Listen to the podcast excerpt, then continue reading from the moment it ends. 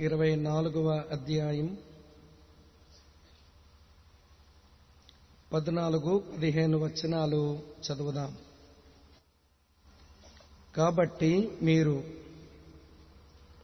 యహోవాయందు భయభక్తులు గలవారై ఆయనను నిష్కపటముగాను సత్యముగాను సేవించచ్చు మీ పితరులు నది అద్దరిని ఐగుప్తులోను సేవించిన దేవతలను తొలగద్రోసి యహోవాని సేవించుడి.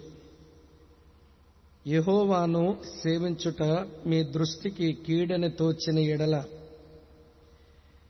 మీరు ఎవని సేవించదరో?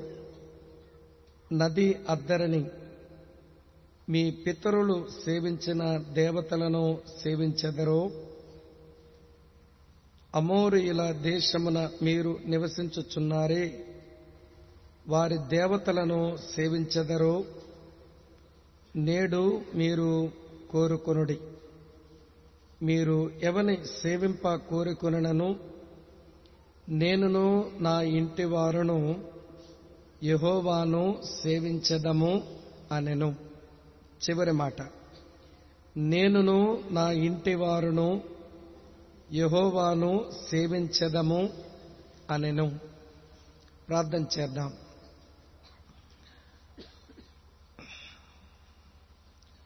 పరిశుద్ధుడవైన మా ప్రేమగల మా ప్రియ పరలోకపు తండ్రి నమ్మదగిన మంచిదేవ మిమ్మలను మా హృదయపూర్వకంగా స్తుతించి ఆరాధించి పూజిస్తూ ఉన్నాం. మీ విశేష కనికరంలో మీరు మమ్మలను మరలా జన్మింపచేసి అమూల్యమైన విశ్వాసమునకు మమ్మలను తోడుకుని వచ్చి మా కొరకు ఒక రోజున తేబడుతున్న ఆ గొప్ప రక్షణను గూర్చినటువంటి కృపను గూర్చినటువంటి నిరీక్షణను మీరు మాకు అనుగ్రహించి నీలో మేము ఆనందించడానికి నీ కొరకు భూమి మీద బ్రతకడానికి మా కొరకు మీరు సిద్ధపరిచి ఉంచిన ఆ భాగ్యమునకై నిరీక్షణ కలిగి జీవించడానికి మీరు మాకు అనుగ్రహించిన ఈ ధన్యకరమైన బ్రతుకులకై మిమ్మలను మనసారా స్తుతిస్తూ ఉన్నాం. మా ఆధ్యాత్మిక క్షేమాన్ని కోరి మీరు మాకు అనుగ్రహించిన ఈ మంచి సభలకై మీకు స్తోత్రాలు. ఈ మూడవ దినం ఈ రాత్రి మొదటి వర్తమానం. నీ బిడలంగా నీ పాదాల చెంత చేరి మేము వినడానికి సిద్ధ మనస్సు కలిగి ఉండగా మాతో మీరు ముచ్చటించాలని మేము నేర్చుకునవలసిన పాఠములను నేర్పించాలని ఆత్మదేవ మా మనోనేత్రమును వెలిగించి మాకు క్షేమాన్ని ప్రసాదించమని. సమీపానికి వచ్చిన మా ప్రియులను దూరము నుండి నీ మాటలు ఆలకిస్తున్న మా మిత్రులను మీరు ఆశీర్వదించి మమ్మల్ని కలుసుకునమని ఆ దీవెనతో నింపమని. మమ్మల్ని మేమే నీ కృపగల దయగల హస్తాలకు అప్పగించుకుంటూ యేసు క్రీస్తు వారి అత్యున్నతమైన నామంలోనే స్తోత్రాలు చెల్లించి ప్రార్థిస్తున్నాము తండ్రి. ఆమెన్. ఆమెన్.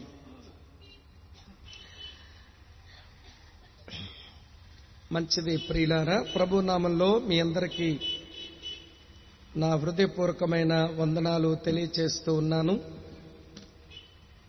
నేటి రాత్రి సభను అధ్యక్షత వహించి నడిపిస్తున్న అన్న సంజీవరావు గారికి వేదికను అలంకరించి ఉన్న దైవ సేవకులకు ప్రభు వాక్యాన్ని పరిశుద్ధుల సావాసాన్ని ప్రేమించి వచ్చిన ప్రియులైన మీ అందరికీ శుభములు వందనాలు తెలియచేస్తూ మరోమారు మీ ఎదుట నిలవబడి జీవమగల దేవుని మాటలతో మీకు సేవ చేసే అవకాశం నాకు అనుగ్రహించిన ప్రభువుకు స్థానిక సంఘ సేవకునికి సంఘ పెద్దలకు నా కృతజ్ఞతలు తెలియచేస్తూ ఉన్నాను. ప్రియులారా అడ్డాలపాలెం జీడిఎం సంగమనకు వచ్చిన ప్రతిసారి నా వర్తమానాల్లో ఏదొక వర్తమానం కుటుంబాల కొరకు చెప్పడం నాకెందుకో అది మీ ముందు ఆనవాయితీ అయింది. నాకు జ్ఞాపకం మీ ఎదుటకు వచ్చిన ప్రతిసారి ఏదో ఒక వర్తమానం కుటుంబాల కొరకు చెబుతూ వస్తున్నాను. మరి ఈ రాత్రి కూడా కుటుంబాల కొరకైన ఒక వర్తమానాన్ని ఇచ్చి నేను మిమ్మలను ఆలోచింప చేయాలని వాక్య సత్యములతో మన కుటుంబాలను మెరుగుపరుచుకునేందుకు కొన్ని మాటలు చెప్పాలని ఆశించి ఈ వాక్య భాగాలు నేను చదివాను. నిన్న ఉదయం నిన్న రాత్రి ప్రకటన గ్రంథం నుంచి మనం విన్నాం ఈరోజు ఉదయం మలాకి గ్రంథం నుంచి ప్రభు దృష్టిలో మనం ఎవరమో తెలుసుకున్నాం. ఈ రాత్రి వర్తమానంలో మన కుటుంబాల కొరకు కొన్ని మంచి మాటలు మనం ఆలకించుదాం. బైబిల్ గ్రంథంలో నేనును నా మట్టుకైతే తరువాత నేనైతే అనే పదాలతో కొన్ని మాటలు చెప్పిన వాళ్ళు చాలా కొద్ది మంది ఉన్నారు. నేనును నేనైతే నా మట్టుకైతే. ఈ మాటలు పలికిన వారు చాలా కొద్ది మందే ఉన్నారు. ఆ కొద్ది మంది కూడా ఈ మాటలు పలుకుతా ఉన్నప్పుడు అలాంటి పదముతో వారు మాట్లాడడం ఆరంభించినప్పుడు ఆ పదం వెనుక వారి మనసులో ఉన్న దాగి ఉన్న భావం ఏమిటి అని నేను ఆలోచించినప్పుడు వారి భావాలు నాలుగు రకాలుగా నాకు కనబడ్డాయి. నేనును నా మట్టుకైతే నేనైతే. ఇలాంటి పదముతో వారు మాట్లాడడం ఆరంభించిన ప్రతి వారు వారి అంతరంగంలో నాలుగు రకాలైన భావాలు కలిగి ఉన్నట్టు నాకు అర్థమైంది. మొదటి భావం ఏంటనంటే ఇది నా తీర్మానం సుమ అని ఎదుటివారికి చెప్పడం. ఇప్పుడు యహోష్ అంటున్నాడు నేనును నా ఇంటి వారును యహోవానే సేవిస్తాం. ఇది నా తీర్మానం అన్నాడు అలాగనే దావీదు కూడా ఒక రెండు పర్యాయాలు ఇట్లంటాడు. పదిహేడవ కీర్తన చివరి మాటలో మనం చూస్తే నేనైతే దేవుని ముఖదర్శనము చేసేదను అంటాడు. అదే దావీదు మరో చోట నేనైతే దేవుని మందిరంలో పచ్చని ఒలీవ చెట్టు వలె ఉన్నాను అంటాడు. అలాగే అపోస్తులుడైన పౌలైతే నా మట్టుకైతే బ్రతుకుట క్రీస్తే చావైతే లాభం అంటాడు. నేనును నేనైతే నా మట్టుకైతే అనే పదముతో ఎవరు మాట్లాడినా అది వారి వ్యక్తిగత తీర్మానం అని నాకు అర్థమైంది. మరో మాట మీతో చెప్తాను. ఈ పదాలతో వారు ఏ మాట చెప్పినా అది వారి వ్యక్తిగత తీర్మానం మాత్రమే కాదు ప్రియులారా. అది వారు దేవుని ఎదుట చేసుకున్న ఒక మృక్కుబడి. వారు ఒక మృక్కుబడితో మాట్లాడుతున్నారు. దేవుని ఎదుట మేము ఉన్నాము అన్నట్టుగా వారి మృక్కుబడిని తెలియచేస్తున్నారు అని అర్థమవుతుంది. ఇది రెండవ భావం. మూడో భావం ఏమిటి అంటే తన ఎదుట తనకు చెందిన మనుషులున్నారు. తనలాంటి మనసు కలిగిన మనుషులున్నారు. వారికి ఆయన చెబుతున్నది ఏంటనంటే ఇది నేను మీకిస్తున్న ఒక సూచన అన్నట్టుగా మాట్లాడడం కనబడుతుంది. మరలా ఈ విషయాలు జ్ఞాపకం చేస్తాను వినండి. అలాగనే ఈ మాట పలుకుతున్న వీరి ఎదుట వీరిని విభేదించే మనుషులు కూడా ఉన్నారు. శత్రువులు లాంటి వారు. కనుక వారికి కూడా వీరు ఇది మా సవాలు మీకు అన్నట్టుగా చెబుతున్నట్టు అనిపిస్తుంది. మళ్ళా చెప్తాను వినండి. నేనును తరువాత నేనైతే తరువాత నా మట్టుకైతే అనే పదాలతో ఎవరు మాట్లాడినా వారి లోపలున్న భావం ఒకటే. ఆ భావం ఏంటనంటే ఇది నా వ్యక్తిగత తీర్మానం ఇది దేవుని ఎదుట మా ముక్కుబడి మా మనుషులకు నేనిచ్చే సూచన శత్రువులారా మీకు నేను విసురుతున్న సవాలు అన్నట్టుగా ఈ నాలుగు భావాలతో వారు మాట్లాడడం లేఖనాల్లో చూస్తాం. నేను ఇప్పుడే మూడు ఉదాహరణలు చెప్పాను. ఇక్కడ యహోష్వ అలాంటి మాట అన్నాడు దావీదు కూడా అలానే అన్నాడు తరువాత పౌలు భక్తుడు కూడా అలానే అన్నాడు. అయితే ప్రియులారా వారి వ్యక్తిగత తీర్మానం దేవునితో వారు చేసుకున్న మృక్కుబడి మనుషుల ముందు వారు ఆ చెబుతున్నటువంటి ఒక సూచన వారి శత్రువుల ముందు విసిరిన సవాలు ఇది ఎవరు చెప్పినా గాని వారి వెనుక వస్తున్న పది తరాలకు ఆ మాటలు ఉపయోగించబడాలి అన్నట్టుగా వినండి ప్రియులారా వారు ఈ మాటలు పలకడం మనం చూస్తాం. యహోశివ పలికిన ఆ మాట వెనకాల తరాలకి అది ఒక గుణపాఠం. దావీదు పలికిన ఈ మాట తన వెనకాల వచ్చిన తరాలకు అది ఒక గుణపాఠం. పౌలు చెప్పిన ఆ మాట కూడా ఆ వెనుకాల వచ్చిన తరాలకు అది ఒక గుణపాఠం. ఇప్పుడు ఈ మాట ఆరంభంలో మీకెందుకు చెబుతున్నాను అంటే మనము దేవుని పిల్లలంగా మనం దేవుని ఎవరి ఏర్పాటులో ఉన్న ఆయన సంఘములోకి చేరిన ఆయన కుటుంబాలుగా పిలువబడుతున్న మనం చచ్చేలోపు ఎప్పుడైనా ఇలాంటి మాట చెప్పాలి. నేనును అనే మాటతో కలిసిన ఏదైనా ఒక స్టేట్మెంట్. నా మట్టుకైతే అనే మాటతో కలిసిన ఏదైనా మరో స్టేట్మెంట్. తరువాత ఇవ్వండి లేకపోతే నా మట్టుకైతే అనే మాటతో కలిసిన ఏదైనా ఒక స్టేట్మెంట్ చెప్పి చచ్చిపోతే మన వెనుకాల వచ్చిన తరాలకు అది చాలా గుణపాఠంలాగా ఉంటాయి నేనంటాను నేనును నేనైతే నా మట్టుకైతే అనే మాటలతో ఒక మాట మన కుటుంబానికో మన చుట్టూన్న బంధువర్గానికో లేక మన సంఘానికో మన చుట్టూన్న సమాజానికో ఏమీ చెప్పలేకుండా చచ్చిపోయామనుకోండి. నేనంటాను ఆ చావు లోకములో ఒక ఏమండి మానవత్వం లేని ఒక జంతువు చచ్చింది చావు నువ్వు కూడా అలానే చచ్చావని లెక్క. అంటే వెనకాల వారికి నువ్వేమి మిగల్చలేదు. ఒక సవాలు ఉంచలేదు ఒక సూచన ఇవ్వలేదు లేకపోతే నీ మృక్కుబడేంటో చెప్పలేదు నీ తీర్మానం ఏంటో చెప్పలేదు. క్రైస్తవ జీవితం అంటేనే తీర్మానాల జీవితం. క్రైస్తవ జీవితం అంటేనే మృక్కుబడల జీవితం. క్రైస్తవ జీవితం అంటేనే సూచనలిచ్చే జీవితం. క్రైస్తవ జీవితం అంటేనే సవాలుని విసిరే జీవితం. కనుక ప్రియులార క్రైస్తవలంగా మనం ఈ నాలుగు మన చచ్చేలోపుగా ఈ నాలుగు భావాలు లోపల కలిగి నేనును లేకపోతే నేనైతే లేకపోతే నా మట్టుకైతే అనే మాట పలకుండానే మన నూకలకి భూమి మీద చెల్లిపోతే మన మట్టిగా మట్టిగా కలిసిపోతే మన వెనకాల వస్తున్న మన కుటుంబీకులకు మన వెనకాల వస్తున్న మన సంఘస్థులకు లేక ఏ సమాజంలో బ్రతుకుతున్నామో మన సమాజానికి ఏం మిగిల్చినట్టు మనం? అన్న మాట నా మదిలో గట్టిగా పడింది. కనుక చచ్చేలోపు ఈ మాట చెప్పండి. నా తీర్మానం ఇది నా మృక్కుబడిది నా సూచన ఇది నా సవాలు ఇది అని చెప్పి ఒక మాట చెప్పి చచ్చిపోండి. ఏం చెప్తారో మీ దగ్గర ఏ మాట ఉంటుందో అది నాకు తెలియదు గాని దైవజనుడైన యహోశివ వినండి ప్రియులారా తన తీర్మానం తన మృక్కుబడి తన సూచన తన సవాలు ఇలా చెప్పాడు. ఏమన్నాడో తెలుసా ప్రియులారా? నేనును నా ఇంటి వారును యహోవానే సేవిస్తాం అన్నాడు. అయితే ఈ మాట ఆయన చెప్పే సమయానికి అతని పరిస్థితి ఏంటో చెప్తాను వినండి ప్రియులారా.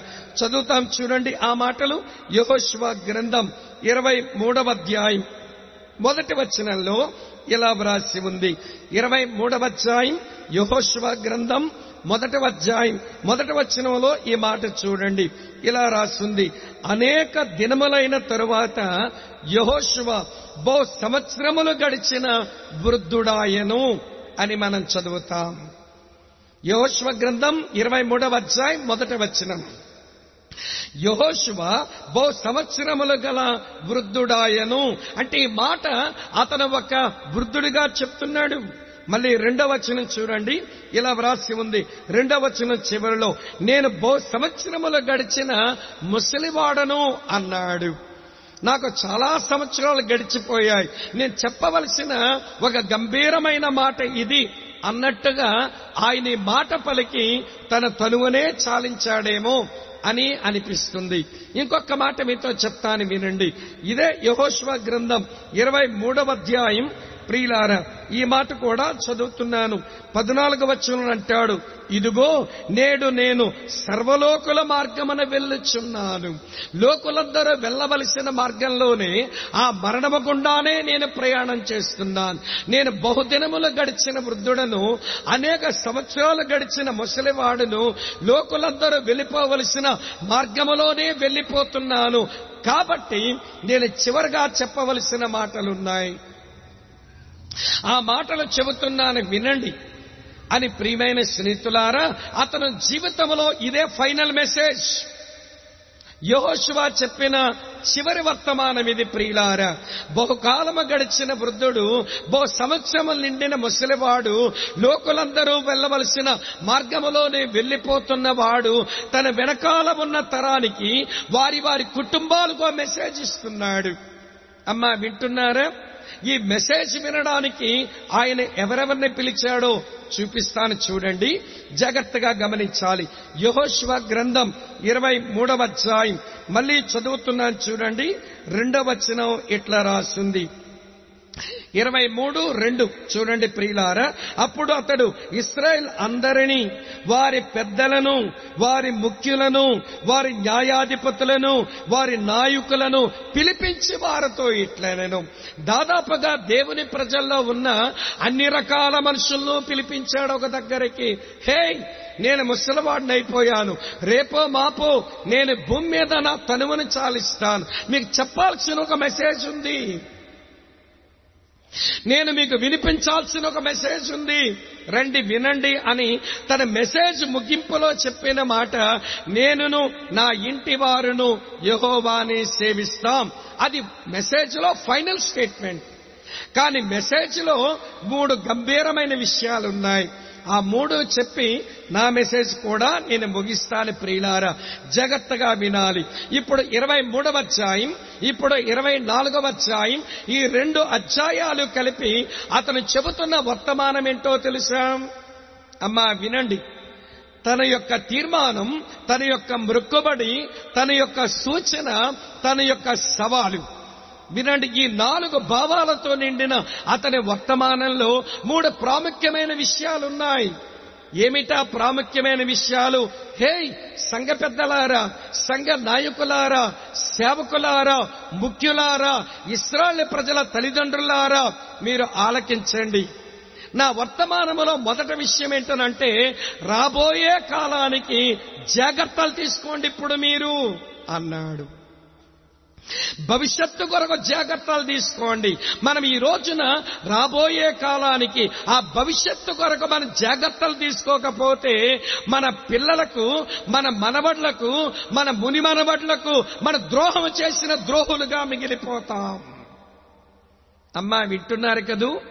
ఏ సేవకులారా సంఘ పెద్దలారా నాయకులారా ముఖ్యులారా న్యాయాధిపతులారా అమ్మమ్మ నాయనమ్మల్లారా ఓ తాతయ్యల్లారా రాబోయే కాలానికి జాగ్రత్తలు తీసుకోవడమే కాదు సుమా జరిగిపోయిన కాలాన్ని జ్ఞాపకానికి తెచ్చుకోండి అన్నాడు. రాబోయే కాలానికి జాగ్రత్తలు అమ్మా వింటున్నారు కదా జరిగిపోయిన కాలాన్ని జ్ఞాపకాలతో బతకండి మీరు. అన్నాడు. అన్న తర్వాత ఏమన్నాడో తెలుసా? ఇప్పుడు వర్తమాన కాలంలో నిలిచిపోయే తీర్మానాలు చెయ్యండి నాలాగా. భవిష్యత్తు కొరకు జాగ్రత్తలు తీసుకోండి. వినండి గత కాలాన్ని జ్ఞాపకంలో ఉంచుకోండి. ఇప్పుడు వర్తమాన కాలంలో నిలిచిపోయే తీర్మానాలు చేయండి అదే యహోష్వా చెప్పిన ఫైనల్ మెసేజ్. వినండి ప్రియులారా దాని తరువాత యహోష్వా నోటులోంచి ఇక దేవుని ప్రజలకు మెసేజ్లు లేవు. అయిపోయాయి అంతే. ఇదే ఫైనల్ మెసేజ్. వినండి ప్రియమైన అడ్డాలపాలెం జీడిఎం సంఘ సేవకులారా పెద్దలారా పరిచారకులారా తాతయ్యలారా అమ్మమ్మలు నాయనమ్మల్లారా ఇది మీకు ఫైనల్ మెసేజ్ ఈ రాత్రి. అన్నట్టుగా వినండి. మీరిప్పుడు చేయాల్సిన పనేంటో తెలుసా? రాబోయే కాలానికి జాగ్రత్తలు తీసుకోండి. జరిగిపోయే కాలపు జ్ఞాపకాల్లో ఉండండి. ఆ జ్ఞాపకాలు మీ పిల్లలకు మిగల్చండి. తరువాత వర్తమాన కాలంలో నిలిచిపోయే తీర్మానాలు చేయండి. ఇదే నా మెసేజ్ కూడా. ఆ రోజు ఆయన మెసేజే మీకు చెప్తున్నాను అంతే ఇది నా మెసేజ్ కాదు. యహోశివ సంఘమంతటికి ఇస్రాయేలీల సంఘం పాత నిబంధన సంఘమంతటికి అతను చెప్పినటువంటి వర్తమానం ఇదే. రండి ప్రియులార భవిష్యత్తు కొరకు ఏమి జాగ్రత్తలు తీసుకోమన్నాడు? నేను చదువుతున్నాను ఈ మంచి మాట. యహోశివ గ్రంథం ఇరవై మూడవ అధ్యాయం మూడవ వచనం చూడండి ఇలా రాసింది. అమ్మా గమనించాలి బాగా ఈ రాత్రి. యహోశివ గ్రంథం ఇరవై మూడవ అధ్యాయం మూడవ వచనం. మీ దేవుడైన యహోవా మీ నిమిత్తము సమస్త జనులకు చేసినదంతయు మీరు చూచారు. మీ నిమిత్తం యుద్ధము చేసిన వాడు మీ దేవుడైన యహోవాయే. కనుక సేవకులారా పెద్దలారా తండ్రులారా తల్లులారా ముఖ్యులారా నాయకులారా న్యాయాధిపతులారా మిమ్మల్ని ఇక్కడ తెచ్చిందెవరు? దేవుడు. మీ పక్షంగా యుద్ధం చేసిందెవరు? దేవుడు. ఈ దేశంలో ఉన్న వారిని తగిలేసి ఈ దేశాన్ని మీకు ఆశీర్వాదం ఇచ్చిందెవరు? దేవుడైన యహోవాయే గనుక మీరు చేయాల్సిన పనేంటో తెలుసా భవిష్యత్తు కాలానికి జాగ్రత్త కొరకు మీరు దేవుణ్ణి హెచ్చించండి. ఆ యహోవాను హెచ్చించండి మీ పిల్లల ముందు మీ పిల్లల పిల్లల ముందు మీ మనవళ్ళ ముందు మీ మనవరాళ్ళ ముందు. ఏ నాయనమ్మా జాగ్రత్తగా విను. ఏ అమ్మమ్మ గారు జాగ్రత్తగా వినండి. తాతయ్యలు జాగ్రత్తగా వినండి. సంఘ పెద్దలారా జాగ్రత్తగా వినండి. మీ పిల్లల పిల్లల పిల్లలకు మీరు చేయవలసినటువంటి జాగ్రత్త ఏంటనంటే ఇగో మనం ఈ స్థితిలో ఉండడానికి గల కారణం మన దేవుడు అని దేవుని బాగా పైకెత్తి చూపించండి. లేకపోతే వినండి వారు కలిగి ఉన్నామని తేరగా వచ్చాయనుకుంటారు పిల్లలు. ఇప్పుడు మీరు కలిగి ఉన్నమంది తేరగా వచ్చి పడ్డాయి వాళ్ళ ఒడిలో అని ఇష్టం వచ్చినట్టుగా బతుకుతారు వీళ్ళు. వినండి మీరు ఈ స్థాయికి రావడానికి గల కారణం దేవుడు ఎలా కార్యాలు చేశాడో. వినండి ప్రియులారా ఆయన ఎలాగ మీ పక్షంగా నిలబడ్డాడో ఎలాగ మీ కన్నీటిని తుడిచాడో ఎలాగ మిమ్మల్ని స్థిరపరిచాడో ఈ రోజు మీరు స్థితిలోకి రావడానికి కారణం దేవుడు అనే మాట మీ పిల్లల ముందు హెచ్చించండి. అది ఆయన చెప్పిన మాట. ఈ రోజున క్రైస్తవుల సంగతి కొంత చెప్పాలి. మనము దేవుణ్ణి హెచ్చించి మనం మన దేవుడేంటో వారికి పరిచయం చేయవలసినటువంటి మనం దేవుని హెచ్చించడం మానేసి మనల్ని బాగా హెచ్చించుకోవడం మనకి ఇష్టం ఇది క్రైస్తవులకు వచ్చిన ఒక బలహీనత. దేవుని పైకెత్తుదాం. దేవుని గనపరచుదాం దేవుని మయంపరచుదాం దేవుని అందరు కనబడేలా చేద్దాం. దేవుణ్ణి పైకెత్తుదాం. ఈ ఆలోచనలు లేవు. మేం కనబడాలండి. మేం మెచ్చబడాలండి. మేము గౌరవించబడాలండి. అబ్బో మనకున్నటువంటి ఆశలు ఎంత ఎక్కువైపోయాయో. అందుకే కదండి మన గుర్తించబడాలని ఆకలిక్కి ఉంది గనకే మన సభల కానుకిచ్చిన జాబితా చదువుకోవాల్సి వస్తుంది. నేను ఇచ్చింది నా దేవునికి నాకే తెలియాలండి. దాని ఆశీర్వాదం నేను పొందుతాను గాని నా పేరు వినబడకూడదండి నా పేరు చదవకండి అని ఎవరైనా కానుకలు ఇచ్చేటోళ్ళు ఉన్నారా? అసలు ఇక్కడ మన సెక్రటరీ గారు మన ట్రెజరర్ గారు కానుకలు చదివితే ఎవరి పేరన్నా ఏమండి అందులో వినబడకపోతే ఆ పేరేది?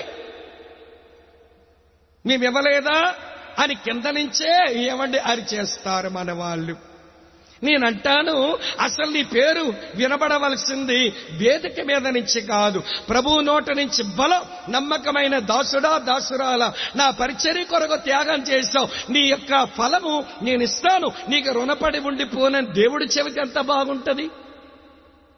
మన పేరు అందరికీ వినబడితే పలానావిడ ఐదు వేలు ఇచ్చిందని ఇక్కడ చదివితే చూసావా? బొగ్గలు తిప్పుతాది బొగ్గల బల్లి ఐదు వేలు ఇచ్చిందట ముష్టి ఐదు వేలు.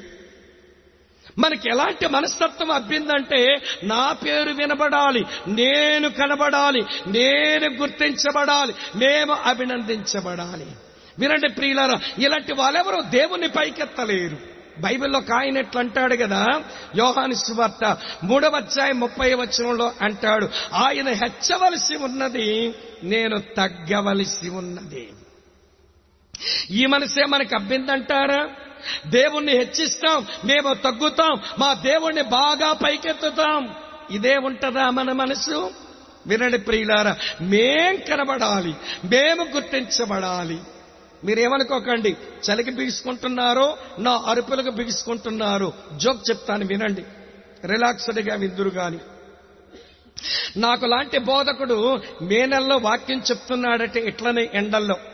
ఒక్క పోసేస్తుంది బట్టలన్నీ చెమటగా తడిచిపోతున్నాయి. ఆ స్విచ్ బోర్డు దగ్గర ఒక కుర్రగాడుంటే ఒరే తమ్మి ఫ్యాన్ కొంచెం వేయరా? అన్నాడట. అంటే ఆ పిల్లగాడు అన్నాడు అన్నాడు. అంటే బహుశా ఫ్యాన్ పనిచేయట్లేదేమో ఆ పిల్లాడు ఫ్యాన్ వేయడం లేదని మళ్ళీ వాక్యం చెప్పేసుకుంటున్నాడు. అయినా చెమట్లు బాధిస్తున్నాయి. కనుక మళ్ళీ నోరు తెరిచి అన్నట ఒరే బాబు కొంచెం ఫ్యాన్ అయ్యరాదా అన్నాడు. ఆ పిల్లాడు ఎట్లా అన్నాడంట బహుశా ఫ్యాన్ పనిచేయడం లేదేమో. వాక్యం అంతా చెప్పి మొత్తం ఒళ్ళంతా తడిచి మొద్దై ఆ పిల్లగాడి దగ్గరికి వెళ్ళి ఒరే తమ్మి రెండు సార్లు అడిగాను కదరా ఫ్యాన్ అయ్యమని. ఫ్యాన్ అయ్యలేదే పనిచేయడం లేదా? మీ సంఘ పెద్దలతో చెప్తాను బాగు చేయమని అన్నట్ట ఆ పిల్లగాడు అన్నాడు లేదంకుల్ ఫ్యాన్ బాగానే పనిచేస్తుంది. మరి ఎందుకు వేయలేదురా? అన్నాడు. వేయొద్దని చెప్పారు అంకుల్? అన్నట్ట ఒరే మీ సంఘంలో నా మీద పగబట్టోడు ఎవడున్నాడురా? ఫ్యాన్ వేయొద్దని చెప్పినోడు అన్నాడట ఈయన. ఆయన అన్నాడట పిల్లగాడు ఫ్యాన్ ఇచ్చిన అంకులే వేయొద్దన్నాడు అంకుల్. మరి ఫ్యాన్ దేనికి ఇచ్చాడు ఆయన ఇచ్చినోడే ఫ్యాన్ అయ్యొద్దుకు ఎందుకు అయ్యొద్దన్నాడు ఆ పిల్లాడికి అన్నాడట ఎందుకురా వేయొద్దన్నాడు అని అంటే అదే అంకులు ఫ్యాన్ కానీ తిరిగిందనుకోండి ఆ రెక్కల మీద అతని పేరు నీకు కనబడదని వేయొద్దన్నాడు అంకుల్. నువ్వు ఫ్యాన్ ఇచ్చింది ఎందుకు? తిరిగి గాలిపడానిక లేక రెక్కల మీద నీ పేరు కనబడ్డానిక? ఈ రోజున క్రైస్తవులు పేరు పిచ్చోళ్ళండి. వీళ్ళు ఇచ్చిందేమో ఆవగించంత చేస్తారు దేవుని పనిలో. వీరికి గంగా భవాని కొబ్బరి బొండామంత మెప్పులు రావాలి వీళ్ళకి. మీకు అర్థమైందో లేదో ఇది మాట మీకు ఎందుకు చెప్తున్నానో తెలుసా? రాబోయే తరానికి మనం ఈ రోజుల్లో తీసుకోవలసిన జాగ్రత్తలు ఏంటనంటే మన దేవుని బాగా పైకెత్తుదాం. ఆయన మనను దీవించాడు ఆయన మనల్ని స్థితిగా స్థితికి తీసుకుని వచ్చాడు ఆయన లేకపోతే మనకు బతుకులేదురా ఇగో ఆ దేవుని నమ్ముకోండ్రా అని మన పిల్లల పిల్లలకు మన వాళ్ళ కొరకైన జాగ్రత్తలు తీసుకునే క్రమంలో దేవుని బాగా పైకెత్తవలసిన మనం ఈ రోజున మనమే పేరు పిచ్చోల్లాగా బతికితే తాతవి నీకు పేరు పిచ్చి నీ మనవడికెందుకు రాదు? ఏమమ్మా నాయనమ్మా నిన్ను స్త్రీల కూడంలో అందరూ మెచ్చుకోవాలని ఆకలి. ఎవడు మెచ్చుకోకపోతే ఇంటికెళ్ళి ముక్కి ముక్కి తెగ బాధపడుతుంటావు. నీ మనవరానికి పోడరోగం ఎందుకు రాదు? నాయనమ్మలు అమ్మమ్మలు పేరు పిచ్చి ముసలోళ్ళు. వినండి ప్రియులారా ఏమంటే తల నెరిసినా పళ్ళు ఊడినా చర్మం ముడతల పడినా నేను కనబడకూడదయ్యా దేవుడనే ఆలోచన ఉండదు. నన్ను పట్టించుకోలేదు. శ్రీలకోటలు ప్రార్థన ఇచ్చారు కాదు పాటిచ్చారు కాదని బొగ్గలు తిప్పుతావేం? బొగ్గల బలిలాగా బొగ్గ పొడి పొడి చూడు లేక. ఏమమ్మా? నీ పేరు కావాలా నీకు? నువ్వు దేవుని హెచ్చించే మనసు నీకు రాదా? చెప్తాను వినండి. మనం ఈ రోజున దేవుని హెచ్చించే మనసు మనకు లేకపోతే వినండి మనం చచ్చిన తరువాత నీ ఇంట్లోనే. మీరు చచ్చిన తర్వాత మీ అడ్డాలపాలెం జీడిఎం చర్చిలోనే. ఇలాంటి వాళ్ళు పుడతారు. చదువుతాను చూడండి. న్యాయాధిపతుల గ్రంథం రెండవ అధ్యాయం పదో వచనం ఇలా రాస్తుంది. ఆ తరమ వారందరూ ఓ తాతయ్య చచ్చిపోతావు రేపో మాపో విను. ఏ నాయనమ్మ అమ్మమ్మ సేవకుడా ముసలివాడైన సంఘ పెద్ద విను జాగ్రత్తగా. ఆ తరమ వారందరూ తమ పితరుల యొద్దకు చేర్చబడ్డారు అంటే చచ్చారు. వారు చచ్చిన తర్వాతట యహోవా నైనను ఆయన ఇస్రాయిల్ కొరకు చేసిన కార్యములైనను ఎరగని తరమొకటి పుట్టగా నీటిలోనే పుట్టింది. మన సంఘములోనే పుడతది. దేవునైనా దేవుడు చేసిన కార్యాలైనా ఒక ఎరగని తరం ఒకటి మనం పుట్టిస్తాం. వానసీమల జగత్త. తాతయ్య చెప్పే మాట నా పేరు కనబడకూడదండి నేను గుర్తించబడకూడదండి నన్ను మీరు మెచ్చుకోకండి నేను ఏమై ఉన్నాను దేవుని కృప వల్ల అయ్యున్నానని ఒక దేన మనసుతో సంగమలో బతకడం తాతగా సేవకుడుగా పెద్దగా నీకు చేతనైతే నేను కనబడకూడదండి దేవుడు హెచ్చించబడాలండి నన్ను పొగడకండి నన్ను మెచ్చకండి నేను చేసిందేమి ఎక్కువ కాదండి దేవుణ్ణే గనపరచండి అని చెప్పే అమ్మమ్మవు నాయనమ్మవైతే దేవుని పైకెత్తే వాళ్ళమైతే దేవుడు ఆయన కార్యాలు ఎరిగిన తరాన్ని మనం పుట్టిస్తాం. లేకపోతే యహోవానైనను ఆయన ఎరగని ఒక చెడ్డ తరాన్ని మన ఇళ్ళల్లో పుట్టించుకుంటాం. అర్థమవుతుందా? క్రైస్తవ జీవితం అంటే భవిష్యత్తు కొరకు ఆలోచించింది కాదండి.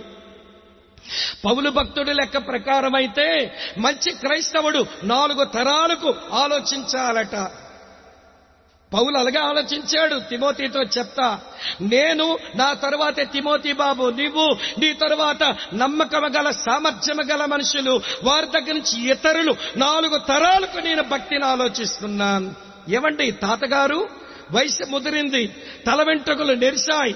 ఏమండి శరీరం దగ్గరైపోతుంది నీవు ముడతల పడుతుంది ఎన్ని తరాలకు ఆలోచించావు భక్తి?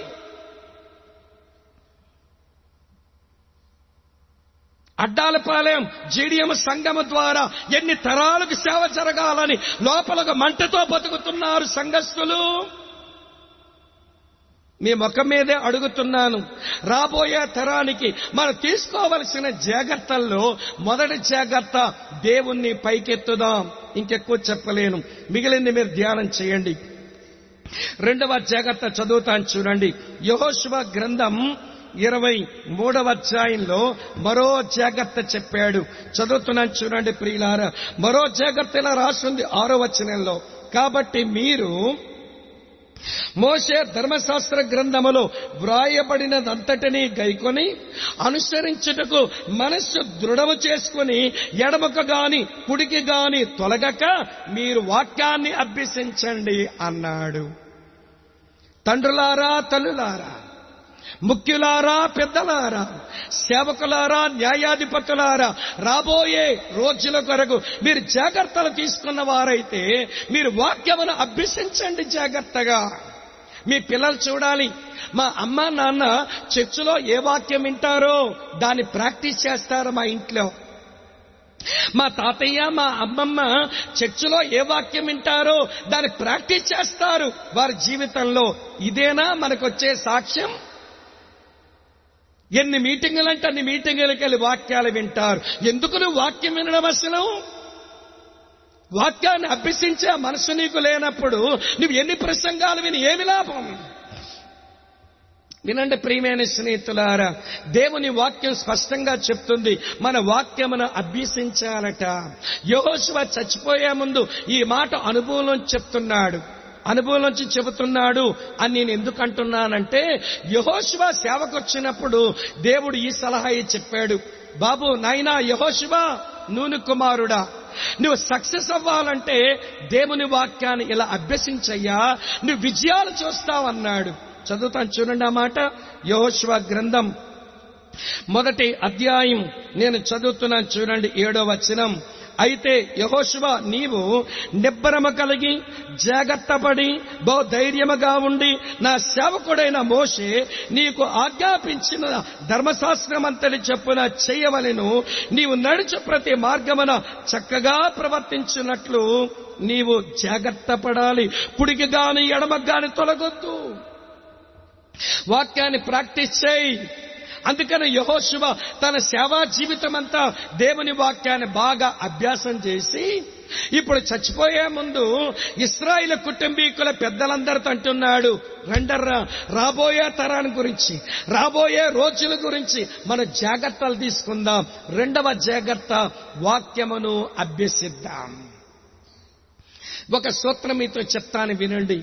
మనం దేవుని వాక్యాన్ని మనం బాగా అభ్యాసం చెయ్యాలి అంటే దేవుని వాక్యం జ్ఞాపకంలో ఉండాలి. కీర్తనకాడు ప్రార్థన చేస్తాడు ఒక మాట. నీ ఎదుట నేను పాపము చేయకుండా ఉండనట్లు నా హృదయములో నీ వాక్యాన్ని ఉంచుకున్నాను. వాక్యం హృదయములో ఉండకపోతే వాక్యాన్ని అభ్యాసం చేయడం చేతనవ్వదు. ఇంకో లింక్ చెప్తాను. వాక్యాన్ని అభ్యాసం చేయాలంటే వాక్యం హృదయములో ఉండాలి. మరి వాక్యం హృదయములో ఉండాలి అని అంటే అంతకు ముందుండవలసిన అనుభవం ఏంటో తెలుసా? వాక్యాన్ని ధ్యానించడం రావాలి. మనకు తెలుసు మొదటి కీర్తన రెండవ చరణం.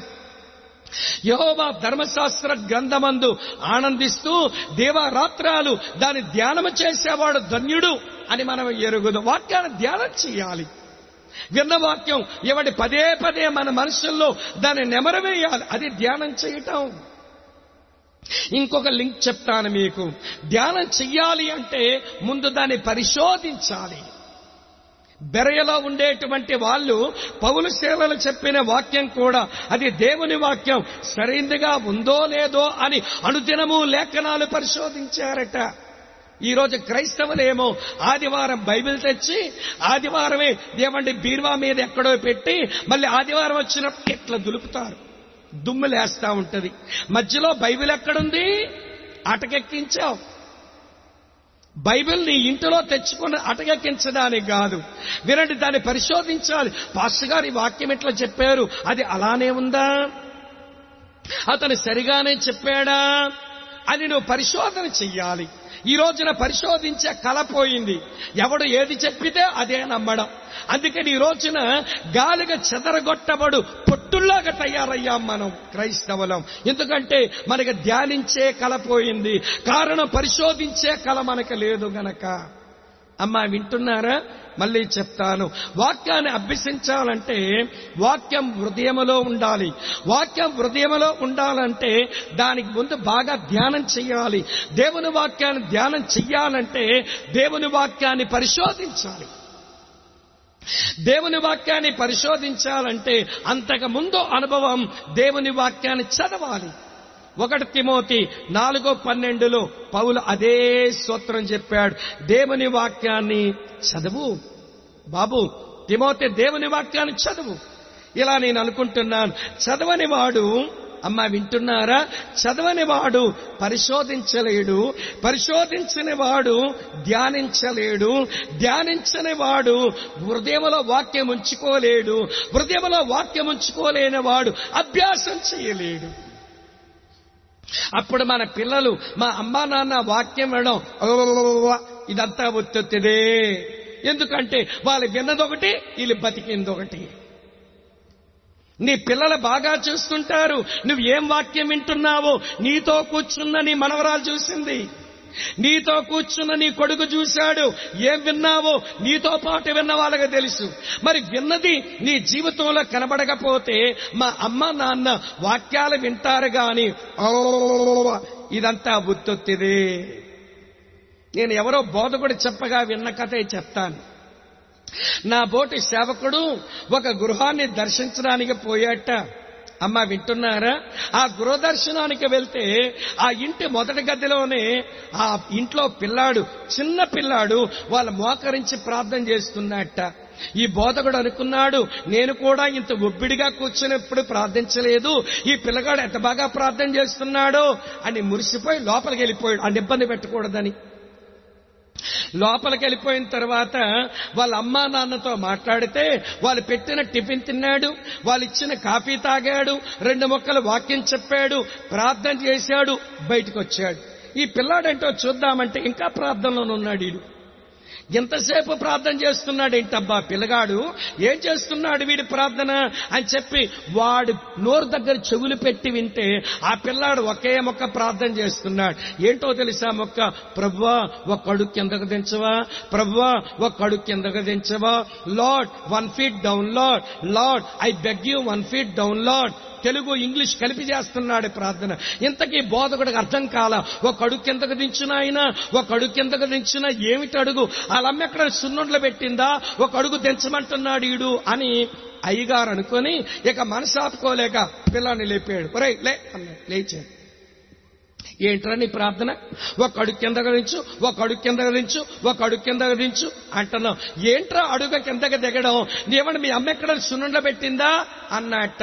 లేదు పాస్టర్ అంకుల్. మా అమ్మ నాన్న ఎక్కడ మీటింగ్ అయినా వెళ్ళిపోయి వాక్యం వింటారు గాని అంతా తలలో పెట్టుకొని భోజనం పల దగ్గరికి వచ్చి ఇలాగ చెప్పేడేంటి? అలాగ చెప్పేడేంటి? అని మాట్లాడుకుంటారు గాని వాళ్ళు హృదయంలోకి దిగలేదు అంకుల్ వాక్యం. అందుకే ప్రభు ఒక అడుగు కిందకి దించవా ఒక అడుగు కిందకు దించవా అని నేను ప్రార్థన చేస్తున్నాను.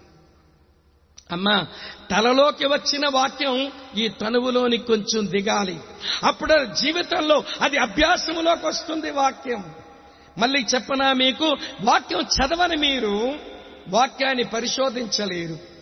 వాక్యాన్ని పరిశోధించని మీరు వాక్యాన్ని ధ్యానించలేరు. వాక్యమును ధ్యానించిన మీరు వాక్యమును కంఠస్థం చేయలేరు. వాక్యం కంఠస్థం కాని వారు వాక్యాన్ని అభ్యాసమే చేయలేరు. అందుకని రాబోయే తరాల కొరకు మన జాగ్రత్తలు తీసుకున్న వారమైతే రెండో మాట వాక్యాన్ని అభ్యాసం చేద్దాం. దేవుణ్ణి హెచ్చిద్దాం. దేవుని వాక్యాన్ని అభ్యాసం చేద్దాం. రెండు మాటలు. మూడో మాట చెప్తాను వినండి. ఎక్కడే యహోష్వ ఏమన్నాడో చదువుతాను చూడండి ప్రియులారా. అదే యహోష్వ గ్రంథం ఇరవై మూడవ అధ్యాయం. చదువుతున్నాను చూడండి మంచి మాట. ఏమన్నాడు ఆయన ఇలా రాసింది ఏడో వచనంలో మీ యుద్ధం మిగిలి ఉన్న ఈ జనుల సావాసము చెయ్యక వారి దేవతల పేర్లను ఎత్తక వారి తోడని ప్రమాణము చేయక వాటిని పూజింపక వాటిని నమస్కరింపక మీరు నేటి వరకు చేసినట్లు మీ దేవుడైన యహోవాను హత్తుకొని ఉండవలెను అన్నాడు. ఈ మాట నాకేమి నేర్పించిందో చెప్పనా?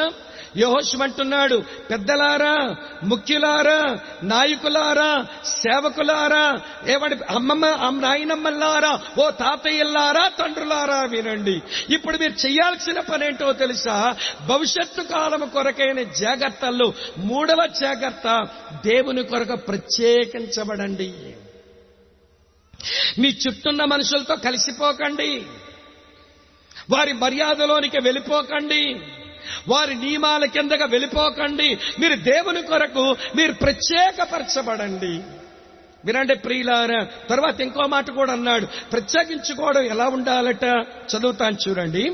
అదే యహోశివ గ్రంథం ఇరవై మూడవ అధ్యాయం పన్నెండవ వచనంలో చూడండి. అయితే మీరు వెనుకొక తిరిగి మీ యొద్ద మిగిలి ఉన్న ఈ జనములను హత్తుకొని వారితో వియ్యముంది వారితో మీరును మీతో వారును సాంగత్యం చేసిన ఎడలా అన్నాడు. అంటే వాళ్ళతో వియ్యమొద్దొద్దు కూడా.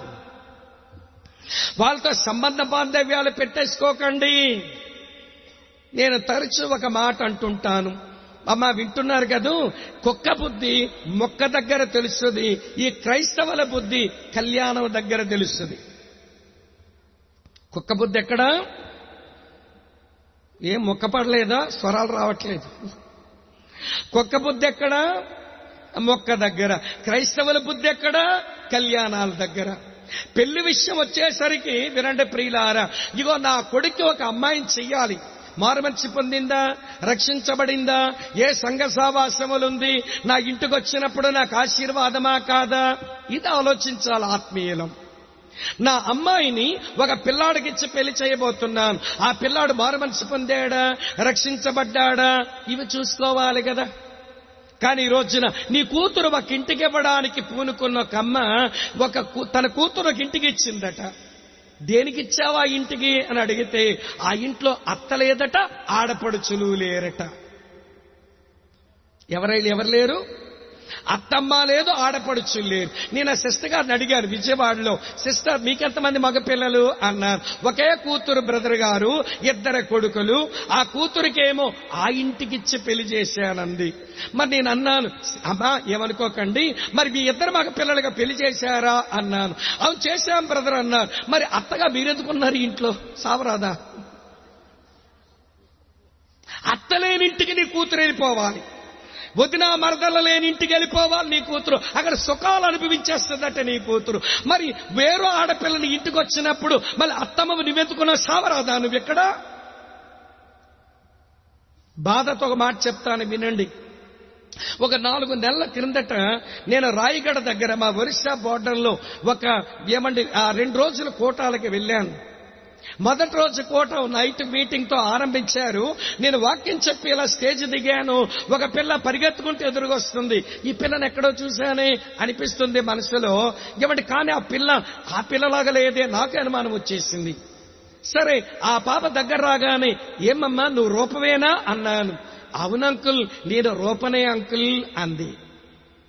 ఇంటమ్మా ఇలాగైపోయాం అనగానే ఆ పిల్ల కళ్ళల్లో నీళ్ళు తిప్పేస్తుంది. స్వామంకుల్ నేను సండే స్కూల్ నుంచి చర్చిలో పెరిగాను మీకు తెలుసు కదా. నా జీవితాన్ని మా సేవకుడు మా పాస్టరమ్మ మా అమ్మ నాన్నే తగలే పెట్టేశారు అంకుల్. ఏమైంది రూప? ఏమైంది నీకనంటే ఇగో ఆ శ్రీకాకుళం దగ్గర కుమిలని ఊరుంది కదా అంకుల్. ఆ ఊర్లో మా కులం అబ్బాయి అటి ఒక్కడే కొడుకని ఐదెకరాలు ఆశిస్తుందని ఆస్తుందని పెళ్ళి చేసుకోమన్నారు వాళ్ళు హిందువులు కదా. వారికి మారు మనసు లేదు కదా. నేను పెళ్ళి చేసుకుంటే మళ్ళీ నన్ను విగ్రహార్థన చేయమంటే నేనెక్కడ చేసేది అని పాస్టమ్మ గారితో చెప్పాను అంకుల్. పాస్టర్ గారితో కూడా చెప్పాను అంకుల్. మా అమ్మ నన్ను బ్రతిమలాడాను. కానీ అందరూ కలిసి మార్చేసుకుందాంలే. పెళ్ళైపోయిన తర్వాత తూగోజీలో కూడా మాయరోగం ఎక్కువే మీకు. అందుకే మీరు మాట్లాడడం లేదు. తూగోజ్ అంటే అది తూర్పుగోదావరి జిల్లా. అవతలోడికి మారు మనసు రక్షణ ఏ సంఘ సహవాసం ఏమి చూడరు. ముందు డబ్బుందా? లేకపోతే గల్ఫ్ నుంచి వచ్చిన ధననిధులు ఉన్నాయా మంచి ఇల్లు కట్టుకున్నారా? ఆడి మారు పొందాడా? రక్షించబడ్డాడా లేదు? ఏం చూడరు మీరు. ముందు పెళ్ళి చేసేద్దాం తరువాత మార్చేసుకుందాం. ఏమమ్మా? మార్చేసుకోవడానికి నువ్వేమైనా దేవుడువా? నువ్వు మార్చేయడానికి నువ్వేమైనా దేవుడువా? దేవుడు ఒక్కడే మార్చగలడు.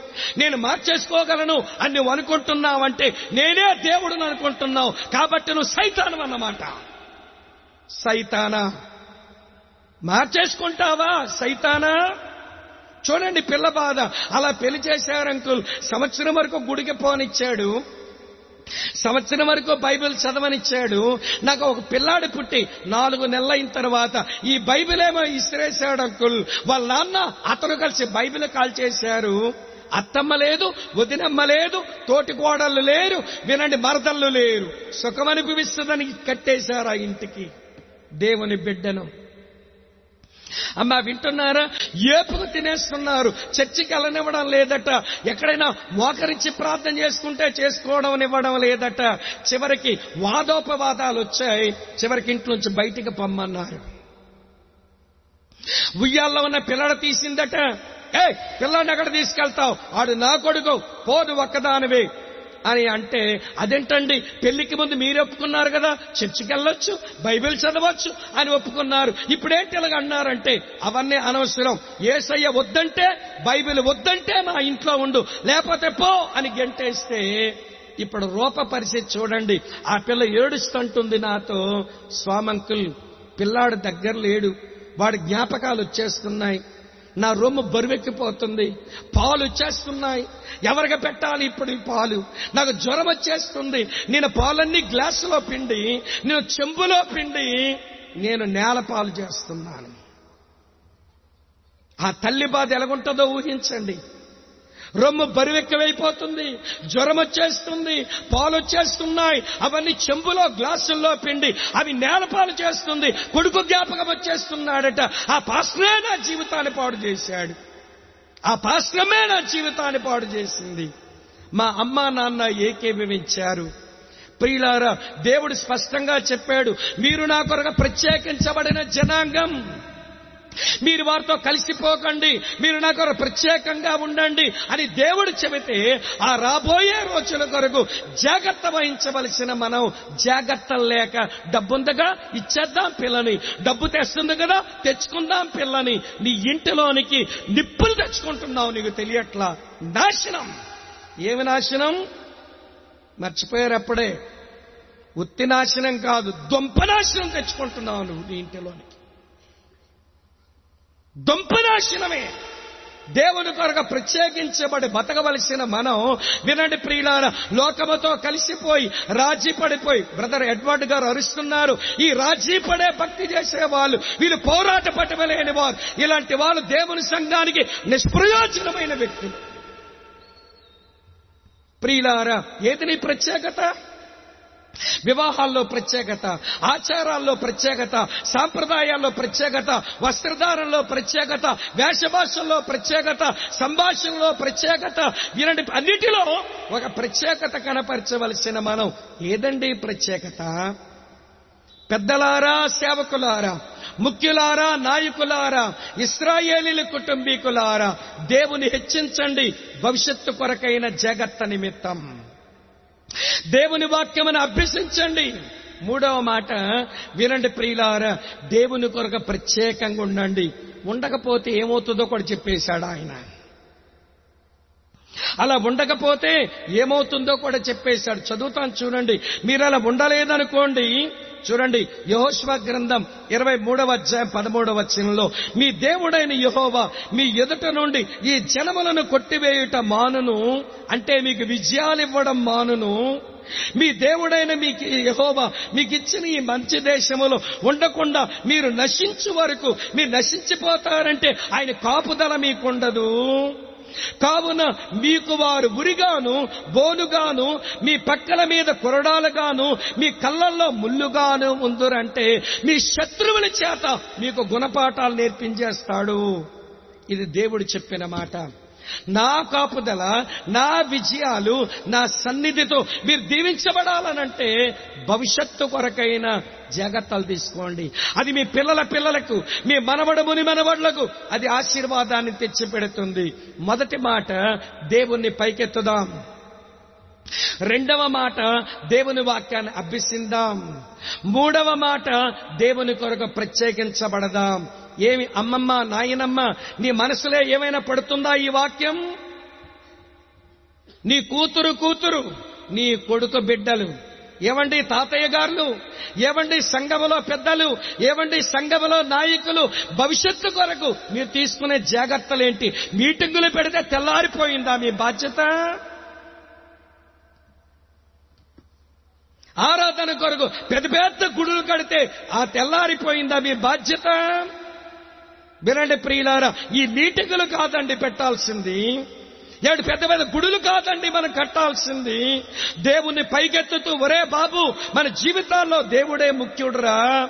మన దేవుని వాక్యాన్ని అభ్యసించాలరా. మమ్మల్ని చూడండి నేర్చుకోండిరా. దేవుని వాక్యాన్ని ఎలా అభ్యసిస్తున్నామో దేవుని కొరకు ఎలా ప్రత్యేకించబడ్డామో చూడండిరా. మీరు కాలేజీకి వెళ్ళినప్పుడు మీరు యూనివర్సిటీకి వెళ్ళినప్పుడు మీరు హాస్టల్కి వెళ్ళినప్పుడు దేవుని కొరకు ప్రత్యేకంగా బతకండి నాయన. అని చెప్పవలసిన మనమే దేవుణ్ణి పైకెత్తాం మనల్ని మనం గొప్ప చేసుకుంటాం. దేవుని వాక్యం అభ్యసించాం ప్రసంగాలు వినే సభలు పెట్టుకుంటాం. దేవుని కొర ప్రత్యేకించబడం లోకంతో రాజీ పడతాం. మరి మరి పిల్లల పిల్లలకు దుంపనాశిని కాక ఏమొచ్చుద్ది మీరే చెప్పండి నాకు. మీకు వేరొక తాత్పర్యం ఉంటే చెప్పండి నాకు. వినండి ప్రియ జరిగిన నష్టమేదో ఎప్పటికే జరిగిపోయింది. మన ముందు తరాల వలన. ఇక తరువాత తరాలకైనా నాశనమే మిగులుస్తామా వీళ్ళకు నామకార్థం ఆచార భక్తి అలవాటు భక్తి దేవుడు లేని క్రైస్తవ్యం అదేనా విలువలు లేని క్రైస్తవం అదేనా ఈ పిల్లలకు మనం మిగిల్చేది? ఏ నీ కడుపున పుట్టిన పిల్లల జ్ఞాపకం రావట్లేదా? ఆ పిల్లలకు పిల్లలు పుట్టారు ఆ మనవళ్ళు మనవరాలు జ్ఞాపకం రావట్లేదా? నీ వల్ల దీవించబడవలసిన నీ పిల్లలు నీ వల్ల ఆశీర్వదించబడవలసిన నీ మనవళ్ళు నీ మనవరాళ్ళు నాశనములోకి వెళితే నీకది క్షేమమా? ఏమమ్మా నాయనమ్మా? ఏంటి నీ భక్తి? ఏమైంది తాతగారు? ఏంటి నీ భక్తి? తల లేచిదే కాదండి. వయసు వచ్చింది నాకని చెప్పుకుంటే కాదు. నీ వయసుకు తగిన జీవితం జీవించు. దేవుడు ఏ స్థాయికి తీసుకుని వచ్చాడో ప్రియులారా అవి మర్చిపోయి మన పిల్లలకు ఎవడి దేవుడు లేని క్రైస్తవ్యాన్ని ఆశీర్వాదం లేని జీవితాలు వాళ్ళు ఒడిలో పోయడం ఇది నీకు న్యాయం అని ఎట్లా అనిపిస్తుంది చెప్పు? మీ నాన్న గెంజి తాగి పెంచాడు నిన్ను. మీ అమ్మ పచ్చడి మెతుకులు తిని ఈ స్థితిగా తెచ్చింది నిన్ను. మీ పితరులు సంసారాలు సుఖాలు త్యాగాలు చేసుకుని విదేశాలంబడ వెళ్ళిపోయి తెచ్చారు ఆశీర్వాదం మీకు. ఏ? భార్యాభర్తలుగా సుఖాలు అనుభవించాలని లేదా వాళ్ళకు? అరే పిల్లలతో ఉండి సరదాగా ఉండాలని లేదా వాళ్ళకు? అది మీరు బాగుపడతారని మీకు భవిష్యత్తు వస్తుందని వాళ్ళు త్యాగాలు చేసి నలిగిపోతున్నారండి. రండి ఆ విదేశాలను చూస్తుంటాను. మన వాళ్ళ బతుకులు ఎలాగున్నాయి అక్కడ? నిలవడానికి సరే నీడలేక ఆ క్యాంపుల్లో వాళ్ళు పడుకునే విధానం చూస్తే వాళ్ళు భోజనాలు చేస్తుంటే ఆ పని చేయించుకునేవాడు నలిపేస్తుంటే వినండి ఆ కంపెనీలో ఎవడి పనిలో లేకపోతే నలిగిపోయి రోడ్డు మీద తప్పు చేస్తే పన్నులు కట్టుకు ట్యాక్సులు కట్టుకొని నా కొడుకు అక్కడ ఉన్నాడు నా కూతురు అక్కడ ఉంది మా పిల్లల పిల్లలు బాగుపడాలని మీ పితరులు చేసిన త్యాగం మీ జ్ఞాపకానికి రావా? చెప్పండి ఇప్పుడు. చెప్పండి ఎలా బతుకుతామో చెప్పండి ఇప్పుడు. ఎవడు తేరగా అన్ని బాగున్న తర్వాత సుఖాలు అనుభవించి బతకడం మనకి అలవాటైపోయింది. క్షమించండి ప్రియులారా నేను కొంచెం దురుసుగానే చెప్తున్నాను. మరొక మెసేజ్ లేదేమో అనుకొని చెప్తున్నాను. మళ్ళీ మరోసారి అడ్డాల పాలే రాలేనేమో అన్నట్టుగా చెబుతున్నాను నేను. ఈ మాట మీరు అర్థం చేసుకొని ఆలోచించండి ఒక్కసారి. నీ పితరులు ఏం చేశారో చూడొక్కసారి నువ్వేం చేసావో చూడొక్కసారి వాళ్ళేమవుతారో చూడండి ఒక్కసారి. కళ్ళు తెరవండి కొంచెం. మన మనోనేత్రంలో ఆలోచించండి ఒక్కసారి. నేను కొంచెం పరుషంగా చెప్పిన మీరు ఆలోచించాలని కోరుతున్నాను. నేనును నా- నా మట్టుగా అయితే లేనైతే అని ఒక సవాలుకరమైన మాట చెప్పలేని జీవితం. నీదొక జీవితమా? నువ్వుంటే ఎంత ఊడితే ఎంత. ఎందుకు బతుకున్నావు? చావరాదా? నువ్వుంటే ఎంత ఊడితే ఎంత? ఎవరికి ప్రయోజనం నీ వల్ల? చెప్పండి మీరే చెప్పండి. ఆలోచించండి ప్రియులారా. ఏదో ఉదాసీన వైఖరిలో ఒక చల్లని క్రైస్తవ్యంలో ఎవరి నామకార్థతలో అలా కొట్టుకొని వెళ్ళిపోయి మన చాలా మందికి కీడు తెచ్చే పెట్టే వాళ్ళమవుతామని భయముతోనే చెబుతున్నాను గాని మిమ్మల్ని కించపరచడానికి కాదు సుమి చేతులైతే దండం పెట్టి చెప్తున్నాను. థింక్ చేయండి. ఆలోచించండి ఒక్క నిమిషం. ఆగి మరి ఆలోచించండి. ఇది నా కోరిక సేవకునిగా మీకు మనవి చేస్తున్నాను. ఇంత మట్టుకు చాలా మొదటి తలంపు అయిపోయింది. రెండో తలంపు ఏంటో తెలుసా ప్రియులారా? వినండి వినండి జాగ్రత్తగా. వినండి గతకాల జ్ఞాపకాలు ఇవ్వండి మిగల్చండి. భవిష్యత్తు కొరకు జాగ్రత్తలు తీసుకునే మీరు గతకాల జ్ఞాపకాలు మిగల్చండి. నాకు అప్పుడప్పుడు కొన్ని చర్చస్ కొన్ని ఆర్గనైజేషన్స్ సావనీర్ అనే పుస్తకం ప్రింట్ చేస్తుంటాయి. నాకు భలే ఇష్టం అవి చదవడం. ఎందుకంటే అది వాళ్ళ గతకాలపు చరిత్ర. ఎవరు స్థాపించారు ఈ పని? ఎవరు ప్రయాసపడ్డారు ఈ పనిలో? ఎవరెవరు ఏం త్యాగాలు చేశారు? దేవుడు ఎలా దీన్ని ఇక్కడ తీసుకుని వచ్చాడు? సావనీర్స్ అవి మంచివి. గతకాలపు వినండి ప్రియులారా చరిత్ర వర్తమాన కాలానికి మాదిరి.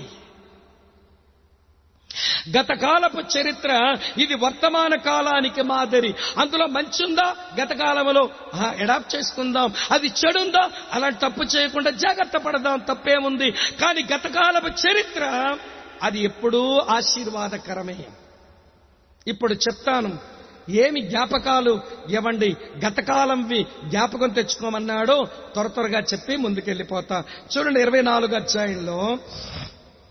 ఇరవై నాలుగు అధ్యాయం. ప్రిలారా ఇలా వ్రాసి ఉంది. రెండో వచనం. యహోశివ జనులందరితో ఇట్లా నేను. ఇస్రాయల్ దేవుడైన యహోవా చెప్పినదేమనగా ఆది కాలము నుండి మీ పితరులు అనగా అబ్రాముకు నాహోరుకును తండ్రైన తెరగ కుటుంబీకులు నది అద్దరని ఇతర దేవతలను పూజించారు. అయితే దేవుడు నది అద్దర నుండి మీ పితరుడైన అబ్రామును తీసుకుని వచ్చి అతనికి దేశాన్ని ఇచ్చాడు ఇస్సాకు యాకోబులకు ఇచ్చాడు మీకును ఇచ్చాడు. ఇదంతా యహోశ్వ ఇప్పుడెందుకు చెప్తున్నాడు అంటే గతంలో దేవుడు మనల్ని ఎలా ఏర్పాటు చేసుకున్నాడో జ్ఞాపకం చేసుకుంటూ బతకండి. దేవుని ఏర్పాటు మర్చిపోకండి. రెండో పేతురు పత్రిక మొదట అధ్యాయం పది పదకొండు వచ్చినాల్లో పేతురై అంటాడు కదా make sure about your calling and election మీ పిలుపును ఏర్పాటును నిశ్చయం చేసుకోవడానికి జాగ్రత్త పడండి. మీ ఏర్పాటు మర్చిపోకండి. జగత్పునాది వేయబడకపోరమే ప్రేమ. చేత యేసునందు ఆయన మనల్ని ఏర్పాటు చేసుకున్నాడు ప్రియులారా. ఆ ఏర్పాటులో ఉన్న మనకు సువార్తని వినిపించడానికి ఒక సేవకుడిని పంపించే సువార్తను అందించాడు. ఆ సువార్తకు స్పందించినట్లుగా చేశాడు. చివరికి అతని సంగములో మనల్ని నాటాడు. అదే ఆయన మన కొరకు చేసిన ఏర్పాటు. అబ్రామ విగ్రహారాధికుడిగా ఉన్నప్పుడే అబ్రాము కల్దీల యొక్క పాడు సాంప్రదాయాల్లో ఉన్నప్పుడే దేవుడు ఏర్పాటు చేసుకున్నాడు. ఏ ఇస్రాయిల్ పెద్దలారా తండ్రులారా మన ఏర్పాటు జ్ఞాపకం చేసుకోండర్రా. మన గతంలో దేవుడు ఎలా మనల్ని ఏర్పాటు చేసుకున్నాడో జ్ఞాపకం చేసుకోండి. మీరు మీ పిల్లలకి చెప్పాలి ఈ రోజు మీరు అడిగితే బైక్ కొని పెడుతున్నాం ఈ రోజు మీరు అడిగితే సెల్ ఫోన్ కొని పెడుతున్నాం ఈ రోజు మీరు అడిగితే ఐప్యాడ్ కొని పెడుతున్నాం ఈ రోజు మీరు అడిగితే ల్యాప్టాప్ కొని పెడుతున్నాం కానీ దేవుడు ఎక్కడి నుంచి తెచ్చాడో తెలుసురా? ఇది ఒక ఎడారి కోనసీమ. దేవుడు మనల్ని ప్రేమించి కాటన్ దొరను తెచ్చాడురా? ఆ కాటన్ ద్వారా పుణ్యమా అని ఆ సేవకుడిని దేవుడు వాడుకొని ఈ ప్రాంతాలు సస్యశ్యామలం చేశాడురా. మనలో ఎవరో మన పితరులు కొంచెం విదేశాలకు వెళ్ళి పనిచేసుకుని ఆ ఏర్పాటు దేవుడు చేయించాడురా. ఈ రోజు ఈ స్థితిలో ఉన్నామనంటే ఇది దేవుని ఏర్పాటు రా బిడ్డ. నేను కష్టపడిపోతే వచ్చేలేదు. మేము కష్టపడిపోతే మీకు ఈవులు వచ్చేలేదురా. దేవుడు అద్భుతంగా మనల్ని ఏర్పాటు చేసుకున్నాడు రా మనకంటే గొప్పోళ్ళు అనిపించుకున్న కోనసీమోలు ఈరోజు మన దగ్గర దిగదుడిపే ఎందుకో పనికిరారు. దేవుడు అలా దీవించాడు మనల్ని. ఆ ఏర్పాటు జ్ఞాపకం చేసుకుని మన పిల్లలకి చెప్పాలి. జ్ఞాపకం ఉందా? దేవుని ఏర్పాటు ఏంటో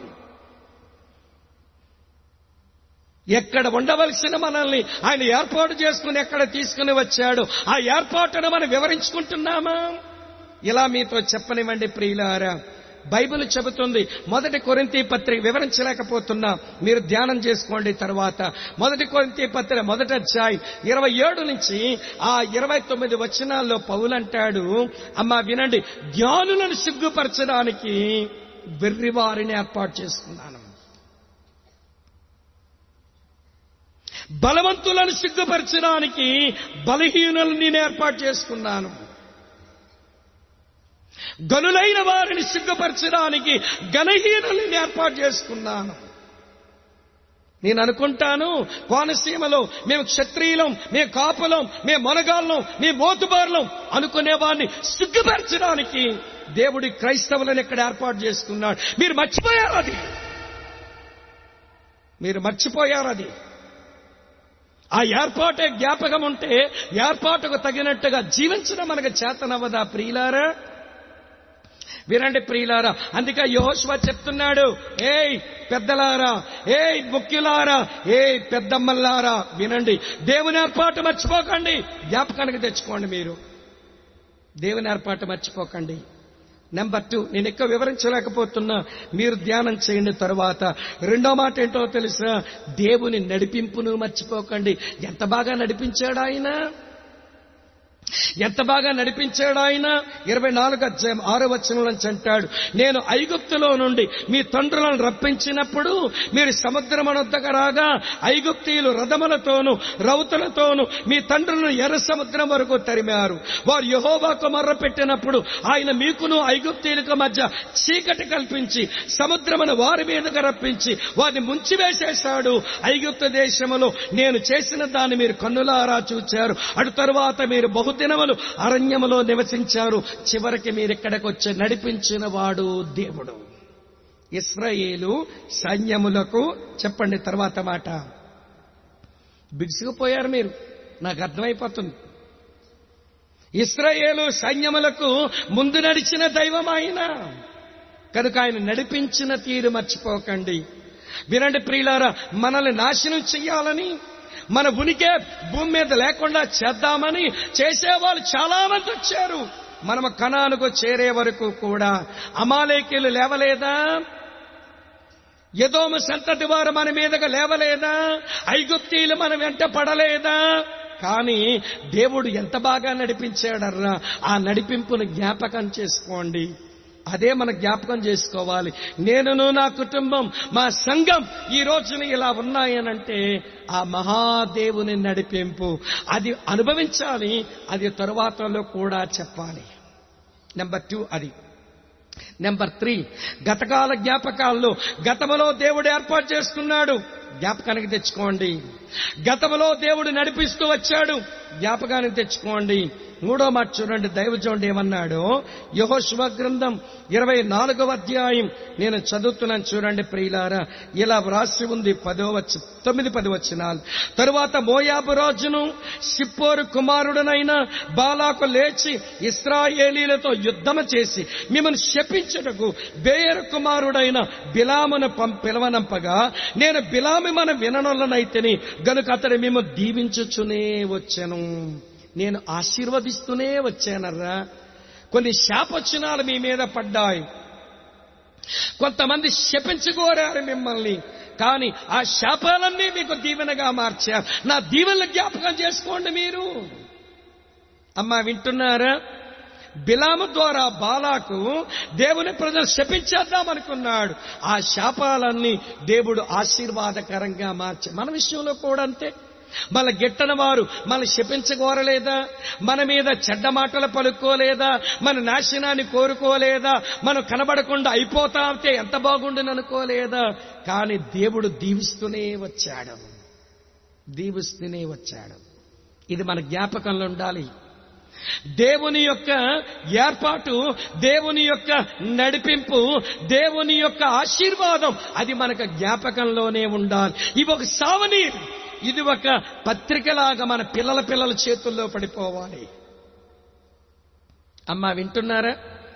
కనుక వినండి ప్రియులారా రాబోయే కాలానికి జాగ్రత్తలు తీసుకునే మనం వినండి ప్రియులారా జరిగిపోయిన జ్ఞాపక రోజుల జ్ఞాపకాలతో ఉన్న మనం వర్తమాన కాలంలో నిలిచే తీర్మానాలు చేద్దాం.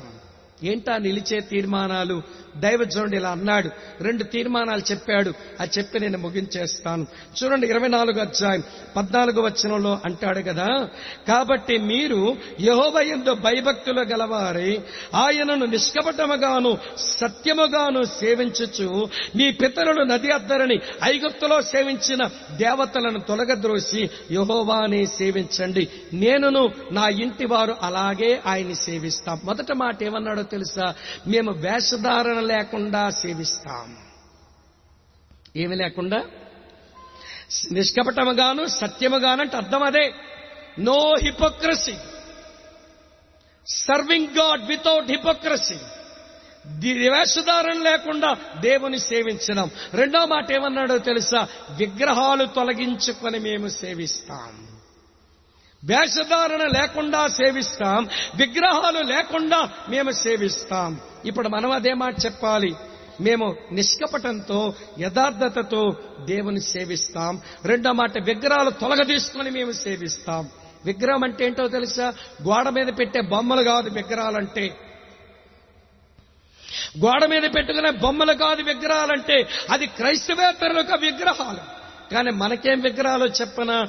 దేవుని మీద మనకున్న ప్రేమను దేవుని మీద మనకున్న భక్తిని చల్లార్చేది ఏదైనా విగ్రహమే. తెలుసుకోండి అంతే ఒక్క మాట. గోడ మీద బొమ్మలు కాదండి మన విగ్రహాలు. దేవుని మీద మనకున్న ప్రేమను చల్లా చేస్తున్నాయి. దేవుని మీద మనకున్న భక్తిని చల్లా చేస్తున్నాయి. అవి పనుల? అది బంధువర్గమా? అది డబ్బు పిచ్చ? అది వస్త్రాల? అది బంగారమా? లేకపోతే వినండి ప్రియులారు ఇక ఏమన్నా కానివ్వండి. దేవుని మీద నీకున్న ప్రేమ దేవుని మీద నీకున్న భక్తి అది చల్లార్చేదేదైనా అది నీ బతుకుల విగ్రహమే. నేను నా ఇంటి వారును వేషధారణ లేకుండా దేవుని సేవిస్తాం. విగ్రహాలు తొలగించుకొని మేము సేవిస్తాం. ఇది నిలిచే తీర్మానం. ఈ మాటలన్నీ ప్రసంగం. నిలిచే తీర్మానం అని ఎందుకన్నానంటే రాయి మీద రాయించి అమ్మా వింటున్నారా? రాయి మీద రాయించి వినండి దేవుని సముఖమందు పెట్టాడు హోష్వా ఏ ప్రజలారా నేను చెప్పాల్సిన ఫైనల్ మెసేజ్ చెప్పేశాను. బహుకాలము గడిచిన వృద్ధుడును సంవత్సరం నిండిన ముసలివాడను లోకులందరూ వెళ్ళవలసిన మార్గములోనే వెళ్ళిపోతున్నాను. ఇగో నేను చెప్పిన మాటలన్నీ ఈ రాయి మీద రాయించాను. ఇగో ఇక్కడ దేవుని సముఖమంది పెడుతున్నాను. మీరు సరిగా లేకపోతే దేవుడు నాకు తీర్పు తీర్చకుండా ఈ రాళ్ళు లేచి మీకు వ్యతిరేకంగా సాక్ష్యం చెప్తాయి. ఆయన అన్నమాట చదివేనా? ఆయన అన్నాడండి అలాగా? చదువుతాను చూడండి ప్రియులరా ఇంకా టైం అయిపోతుందని ముగించగోరుతున్నాను కానీ మీరు చదివి ధ్యానం చేయాలి ఈ అధ్యాయాలు. చూడండి ఏమంటున్నాడు? అదే యహోశివ గ్రంథం ఇరవై నాలుగు అధ్యాయంలో చదువుతాను చూడండి. ఇరవై ఐదు నుంచి ఇలా ఉంది. ఇరవై ఆరు నుంచి చదువుతాను. దేవుని ధర్మశాస్త్ర గ్రంథములో ఆ వాక్యములను వ్రాయించి అతను చెప్పిన ప్రసంగ వాక్యాలు రాయించి పెద్ద రాతిని తెప్పించి యహోవా పరిశుద్ధ స్థలములోనున్న సింధూర వృక్షం క్రింద దాన్ని నిలవబెట్టి జనులందరితో ఇట్లను ఆలోచించండి. నేను కూడా అదే అరిశాను మీ ముందు థింక్ ఆలోచించండి మీరు. యహోవా మనతో చెప్పిన మాటలను ఈ రాతికి వినబడను. గనుక అది మన మీద సాక్షిగా ఉండును. మీరు మీ దేవుని విసర్జించిన ఎడల అది మీ మీద సాక్ష్యముగా ఉండును. ఆ రోజు యహోశివ ఆ రాయిని దేవుని సన్నిధిలో పెట్టించి ధర్మశాస్త్రంలో ఈ ప్రసంగ వాక్యాలన్నీ రాయించి దేవుని సముఖంలో అంటాడు మీరు సరిగా ఉన్నారా? సరే. మీరు ఉండలేదా? దేవుని సన్నిధిలో ఈ రాయే మీ మీద వ్యతిరేకంగా సాక్ష్యంగా నిలుస్తుంది. దేవుని సేవకునిగా మీ సహోదరునిగా నేను కూడా చెబుతున్నాను ఈ మాట. ఇన్ని ప్రసంగాలు విన్న తర్వాత ఒక మార్పుకు ఒక పరివర్తనకు నువ్వు రాకుండా ఇంకా నామకార్థంగా జీవిస్తే ఈ స్టేజీలో ఉన్న ప్రతి రాయి మీకు వ్యతిరేకంగా సాక్ష్యంగా నిలబడుతుంది. జాగ్రత్త! మీటింగులు పెట్టుకున్నామని చంకలు గుద్దకండి నాబోటి బోధకులను పిలిపించారని ఎవండి మురిసిపోకండి. ఈ రాళ్ళు ఈ ప్రసంగ ప్రతి మాటకు మేము అరిచినట్లుగానే ఈ శబ్దానికి అవి ధ్వనించాయి ఇక్కడ. మీ మీద సాక్షిగా నిలబడతాయి జాగ్రత్త. కనుక మిమ్మల్ని భయపెట్టాను అనుకోకండి సుమా. లొంగిపోదామండి. చేతులెత్తేద్దాం దేవునికి. ప్రభా సరెండర్ అయిపోతామయ్యా. సరెండర్ అయిపోతామయ్యా. రాబోయే రోజుల కొరకు జాగ్రత్తలు తీసుకుంటామయ్యా. గతకాలంలో మా పితరుల నుంచి ఈ కోనసీమలో మమ్మల్ని ఎలా ఏర్పరచుకున్నావో ఎలా మమ్మల్ని నడిపించావో ఎలా మమ్మల్ని దీవించావో జ్ఞాపకం చేసుకుంటూ బతుకుతామయ్యా. మా బ్రతుకులో వేషధారణ లేకుండా మా బ్రతుకులో ఏ విగ్రహము లేకుండా నిష్కపటంగా సత్యముతో మేము సేవిస్తాం. మా పిల్ల పిల్లల్ని జ్ఞాపకం చేసుకోవా? నా మనవడిని నా మనవరాల్ని జ్ఞాపకం చేసుకోవా? ఈరోజు నువ్వు ఏడకపోతే నీ పిల్ల పిల్లలు ఏడిపిస్తావు. ఈరోజు దేవుని సన్నిధిలో కన్నీరు పెట్టుకొని పశ్చాత్తాపడకపోతే నీ పిల్ల పిల్లలకు వాళ్ళ కళ్ళల్లో ముళ్ళు పెడతావు. ఎంతకంటే చెప్పేదానికి ఏమి లేదు మీకు ప్రసంగం. అయిపోయింది మీరు చదవండి మీరు ఆలోచించండి ప్రియులారా. కనుక ఒకే మాట చెప్దాం. ప్రభు తెలుసో తెలియకో నేను సరిగా లేనో సరిగా ఉన్నానో నాకు బాధపడడం లేదు. నీ వాక్య సముఖమంది వచ్చాను. నా కొరకే పెట్టించావి ఈ సభలో. ఎవరి కొరకో కాదు. నవరత్నం గారిని ప్రేరేపించి మీరు పెట్టించింది. పెద్దల్ని ప్రేరేపించి పెట్టించిన సభలు ఎవరి కొరకో కాదు ప్రభా. నా ఒక్కదాని కొరకే నా ఒక్కడి కొరకే పెట్టించా ప్రభా. నా మార్పు కోరుతున్నావయ్యా. నేను ఇక కఠినపరుచుకోలేను. నేను ఇక మారని మనిషిలా ఉండలేను. నేను ఒక రాయిలాగా ఎక్కడి నుంచి వెళ్ళలేను. ఒక పరివర్తనతో వెళతాను. నా ముందున్న కాలం కొరకు అర్థవంతంగా బ్రతుకుతాను. నీ దీవెన నాకివ్వా? నా చెయ్యి పట్టుకోవా? నా పితరులను ఏర్పరచుకున్న దేవా నా పితరులను నడిపించిన దేవా మా పితరులను ఆశీర్వదించిన దేవా. నన్ను కూడా అలా దీవించు నాయన. మా పిల్ల పిల్లలకు ఆ దీవెనిచ్చినట్లుగా మా కుటుంబాలకు నేను ఆశీర్వాదకరంగా ఉండినట్లుగా నన్ను వాడుకో నాయన. నా పిల్లలు లేచి మా తాతయ్య ప్రార్థన మా తాతయ్య భక్తి మాకు ఇంత భక్తి మార్గములుంచిందని చెప్పగలిగిన రోజున నీ జీవితం ధన్యం. నేనును నేనైతే నా మట్టుకైతే మిగిలిన మాటలు మీరు చెప్పాలి. నేనును నా మట్టుకైతే నేనైతే మిగిలిన మాట మీరు కలుపుకొని దేవునితో చెప్పుకోండి. ఒక తీర్మానం చేయండి. మనుషులందరి మధ్యలో ఒక మృక్కుబడి చేయండి. దేవుని సమకంలో వెనకాలొచ్చే తరాలకి సూచనగా వదలండి మీ మాటలు. దేవునికి వ్యతిరేకమైన మనుషుల ముందు సవాలు విసిరి బతకండి. చచ్చిపోండి. మీ చావుకు ఒక అర్థం పరమార్థం ఉంది. లేకపోతే రోడ్డు మీద కుక్క సచ్చింది నువ్వు చచ్చావు ఏం పెద్ద తేడా లేదు. రోడ్డు మీద పశువు చచ్చింది. నువ్వు చచ్చావు. నీ చావుకు ఒక అర్థం లేదు. నా చావుకి ఒక అర్థం లేదు. తీర్మానం చేద్దాం. మృక్కుబడి చేద్దాం. సూచన మిగుల్చుదాం. సవాలు విసురుదాం. అట్టి కృప దేవుడు మనకు ప్రసాదించునుగాక అందరం లేచి నిలబడదామా? కళ్ళు మూసుకొని దేహి అంటూ దండం పెట్టుకొని మా కుటుంబాలు దర్శించు నాయన. ఎవరో ఎవరైపు చూడొద్దు. అందరం లేచి నిలబడదాం. నేను లేచి నిలబడే ఉన్నాను. నేను నా కుటుంబం కొరకు ఏడవాలి. నేను నా దేవుడు నాకు ఇచ్చిన దేవుడి కుటుంబాలు కొరకు ఏడవాలి ప్రియులారా. భారము వ్యర్థమైన హృదయాలతో గుండె బరువెక్కగా మన పిల్లల పిల్లల పిల్లల కొరకు సంఘములో పెద్దలం సంఘములో సేవకులం సంఘములో ముఖ్యులం సంఘములో న్యాయాధిపతులం సంఘములో తల్లిదండ్రులం ఇళ్ళల్లో తాతయ్యలో అమ్మమ్మలు నాయన అమ్మలం ఈ రోజు నువ్వు ఏడకపోతే నీ పిల్ల పిల్లలకు మిగిలేది ఏడిపే. ఇది అర్థం చేసుకుని ప్రభువుకు అప్పగించుకుందాం. ఇంకా కొంతమంది ఎందుకో నిలబడలేదు. ఎవడి నిలబడి ప్రభువుకు అప్పగించుకుందాం డెడికేట్ చేసుకుందాం పునఃప్రతిష్ఠ చేసుకుందాం ఆయన కొరకు అర్థవంతంగా జీవించుదాం.